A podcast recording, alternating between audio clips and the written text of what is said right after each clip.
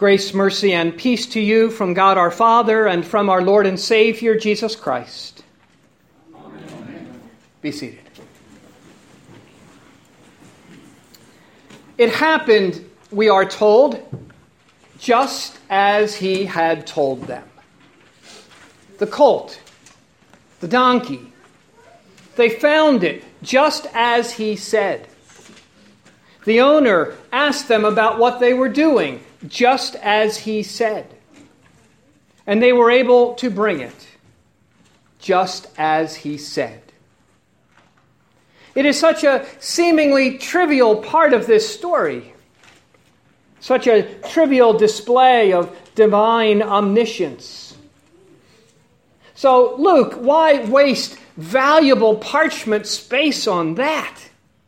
Surely there are more important things you could tell us than that. But it is this that he tells us. It must have meant something to them that Jesus knows even this. Jesus knows a great deal more than that, of course.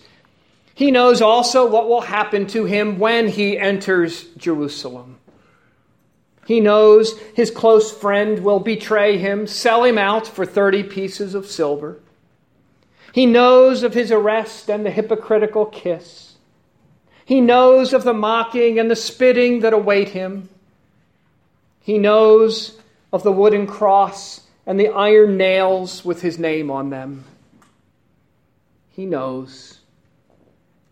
That's why he came at Christmas David's righteous branch, and that's why he's going to Jerusalem. To execute justice and righteousness in the land, as Jeremiah said. To execute justice by being executed. Jesus knows. But the disciples need to know that he knows. For the things they would see these next few days would cause them no small amount of doubt and fear. They should have known, right? Jesus had told them a number of times that he would be crucified. Well, how much should we know, too? And yet we still doubt and fear as well. When things in our lives don't go as we think they should, when we don't live up to our own expectations, when we know God has promised to work good for us and can bring good from evil, yet still we question Him and His ways. Luke remembered the donkey. Maybe we should too. For good to know that Jesus knows not just the really big things, but the little things too. So they get the donkey just as he had told them. Were they stealing it? No. The Lord has need of it.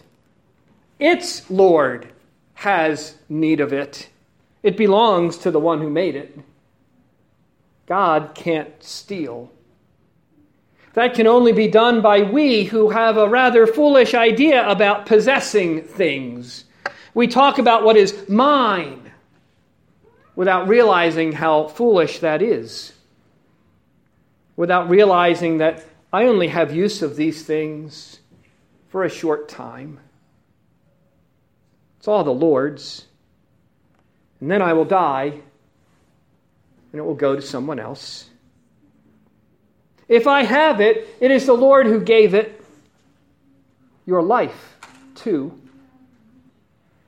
And the Lord has need of you too. That He bless others through you. That He ride into their lives on you. The Lord has need of it. And the owner lets it go. He accepts this explanation, believes. Sometimes faith is found in the most unexpected places. But what are you still holding on to? Holding back? Why? So they bring the donkey to Jesus and set him on it, and he heads for Jerusalem. This too, just as he had told us through the prophet Zechariah. And then Luke continues As he was drawing near, the whole multitude of his disciples began to rejoice and praise God with a loud voice for all the mighty works that they had seen, saying, Blessed is the King who comes in the name of the Lord peace in heaven, and glory in the highest. You know, I wonder who was in the crowd that day. Maybe Lazarus, who he just raised from the dead. Or Bartimaeus with his two new eyes.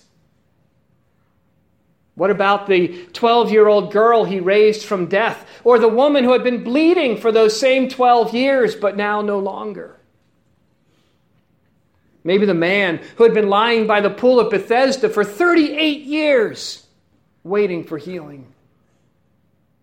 Or the couple who got married at Cana, the site of Jesus' first mighty work.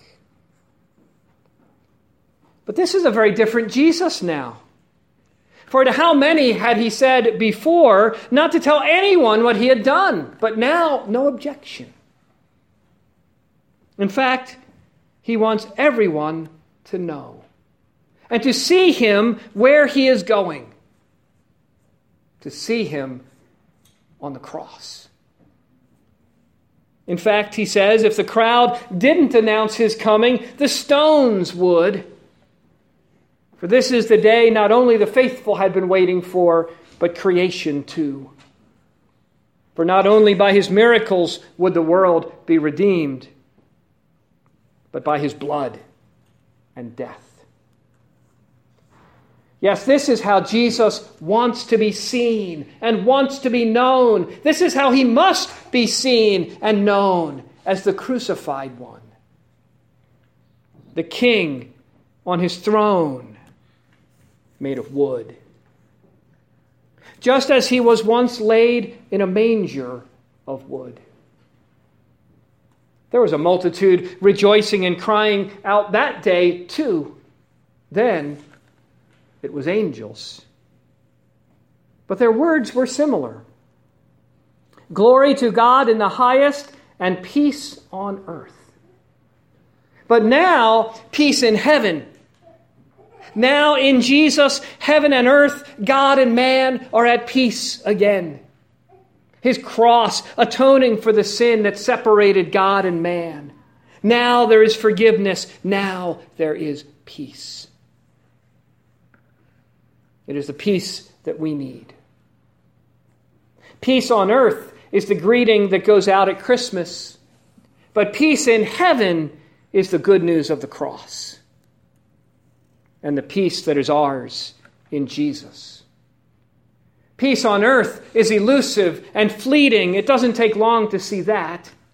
One war, one argument, one disagreement, one dispute ends, and another soon takes its place. But peace in heaven is the peace that will never end. And it is the peace that is ours even now. Even when our lives, our hearts, and our world are not at peace for it is the peace that Jesus comes and gives to you. When your heart condemns you, and he says, I forgive you. When the devil tries to plant doubts and fears in your mind that you are not worthy to be a child of God. And Jesus says, But I baptized you.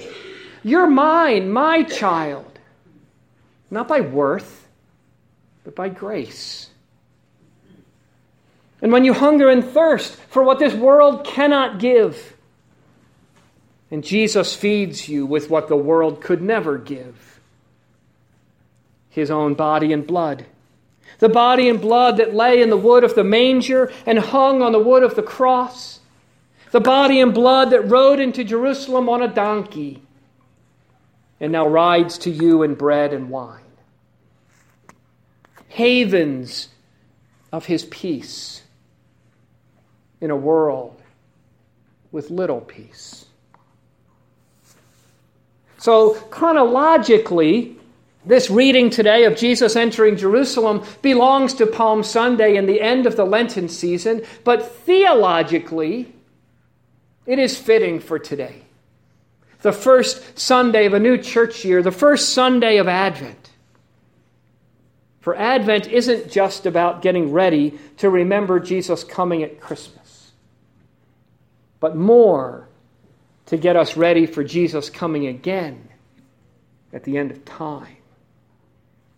Christmas is part of that. For Jesus had a second coming because he had a first coming.